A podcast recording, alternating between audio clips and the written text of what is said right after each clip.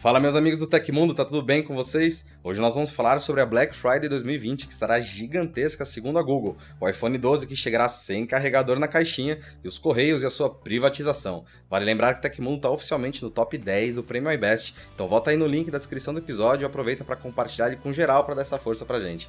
Agora deixa aquele like, se inscreve no canal e fica até o finalzinho para não perder nenhuma notícia aqui comigo.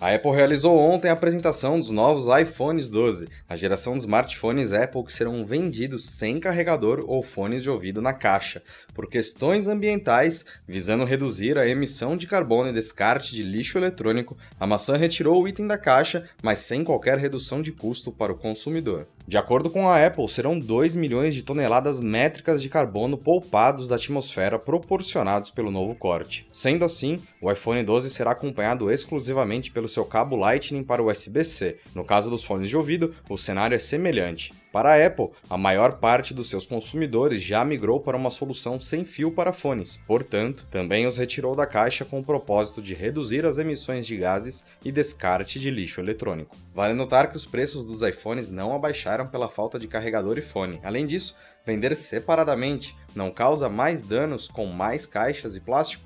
Fica aí o questionamento.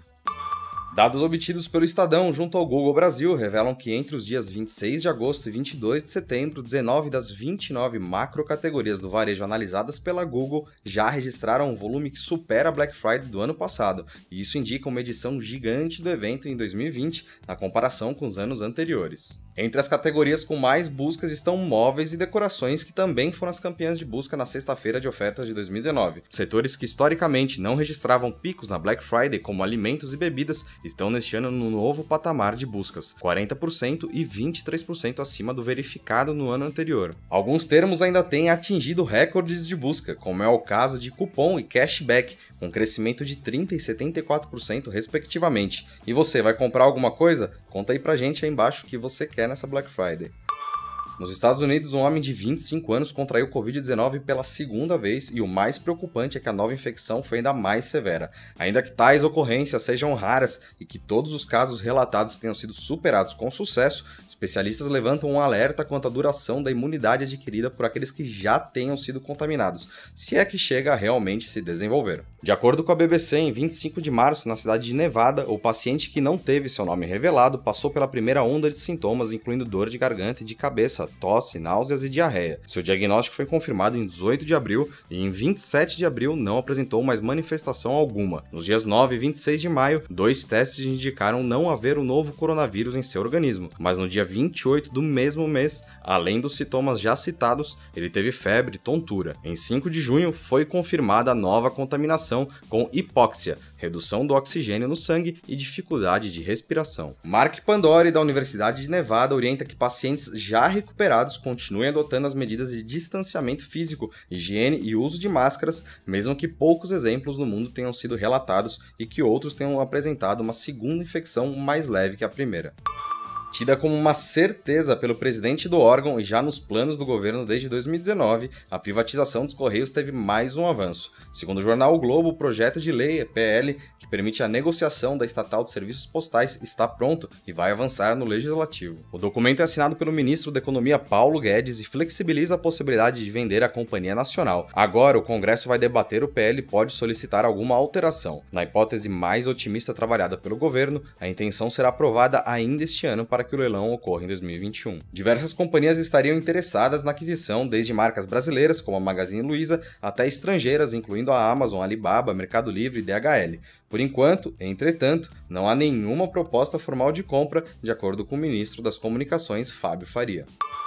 Por meio de um vídeo publicado em seu perfil no Instagram, o streamer Richard Mylar mostrou que é possível rodar Doom Eternal em uma geladeira inteligente da Samsung. O feito só foi possível graças ao serviço xCloud da Microsoft, que conseguiu sincronizar a conta do eletrodoméstico com o Xbox Game Pass do jogador. Em um vídeo de pouco menos de um minuto é possível ver que o game roda perfeitamente na enorme tela da geladeira e todos os recursos fluem normalmente, especialmente a movimentação e a boa renderização do mapa, com o Doom Slayer sendo controlado pelo próprio controle do Xbox Xbox One via streaming xCloud. Apesar de funcionar bem, o fato do vídeo ter sido registrado pela câmera de celular não mostra com clareza se está com a melhor performance gráfica. Bom, acho que não falta mais nenhum gadget que não rode Doom atualmente, né? Talvez uma torradeira? O que, que você acha? Comenta aí embaixo.